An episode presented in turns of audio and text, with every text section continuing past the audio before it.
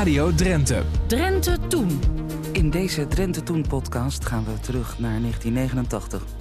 In ons eigen radioarchief vonden we het volgende. Dichter en schrijver Roel Rijntjes sprak zich uit... in het Radio Drenthe-programma De Mooie Kamer.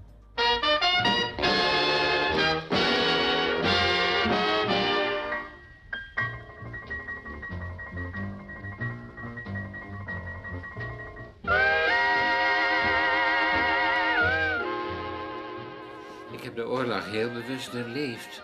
Ik moest namelijk, eh, ik was 17 jaar toen de oorlog uitbrak. Toen moest ik eh, in Duitsland werken. En dat wou ik niet. En ik werkte bij de belastingen en in eh, 1942 ongeveer moest ik dus naar Hamburg toe. Maar ik had een vader die erg loos was. Roel Rijntjes werd geboren in 1923 in Bijlen. En hij was heel productief als dichter en schrijver... en belangrijk voor Drenthe en het Drents. Hij overleed in 2003, 80 jaar oud. Zijn hele leven had hij in het ouderlijk huis in Bijlen gewoond... en hij hield van zijn familie en sprak graag en veel over hen. Over zijn ouders, Jan Rijntjes en Johanna Helling. En Bijlen en Drenthe lagen hem na aan het hart... ook al had hij als kleine jongen al door dat hij anders was dan de rest... Hij was een deftig kind, zoals hij het zelf noemde. In 1939 ging hij naar de HBS in Assen. En na een jaar onderbrak hij die schoolopleiding al... voor een betrekking bij de Rijksbelastingen. Maar die werd onderbroken door een oproep van de arbeidseinsatz. Rijntjes moest naar Harburg, een voorstad van Hamburg... om daar op een scheepswerf te werken. Hij ging de onderduik in, Eerst bij een oud vrouwtje in Dwingelo. Maar dat lukte hem niet. Hij kon naar eigen zeggen de simpele levensstijl niet aan. En al heel snel vertrok hij naar een oom in Rotterdam. Daar zat hij een jaar en negen maanden. En de controle van de Sicherheidsdienst werd om de tuin geleid... met zogenaamd door Rijntjes geschreven brieven. Mijn vader die leurt mij onderdoeken bij oom Smallenbroek, zien oom in Rotterdam.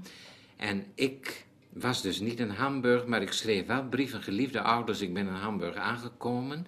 En die werden door iemand die wij goed kennen en wel in Hamburg werkte metnemen, die werden daar op de bus dan, zodat als de SD kwam, die glad in de wieren waren, want er waren wel tien brieven en ik was het toch niet.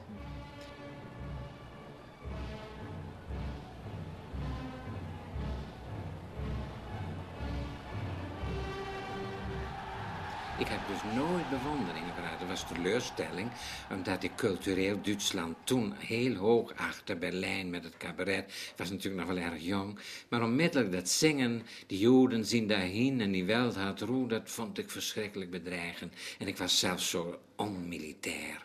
Maar... Uh, ik moet wel zeggen dat ik dus in die zin wel mijn opportunisme, dat betekent het handig gebruik maken van de omstandigheden, wel zo had. Ik ben eens drie weken gevangen in uh, Sellingen, omdat ik een arbeidsdienst moest. Mijn vader er weer uitgehaald, achter op een fiets.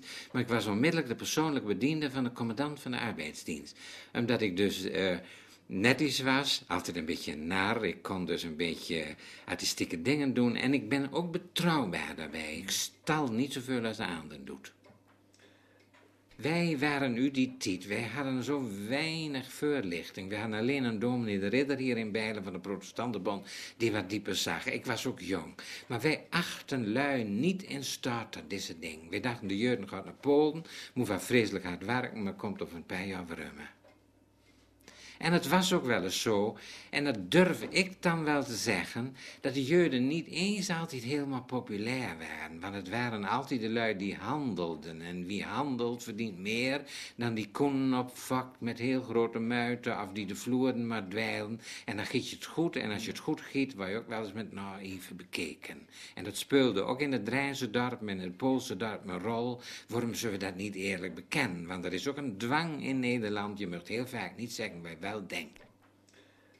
We waren ook bang voor Duitsland, onze overheden waren bang voor Duitsland, maar we waren economisch afhankelijk toen al van het reilen en zeilen van dat Duitsland. Bismarck heeft al gezegd, Holland annexeert zichzelf, zichzelf, uh, ik spreek nu ineens raar Duits.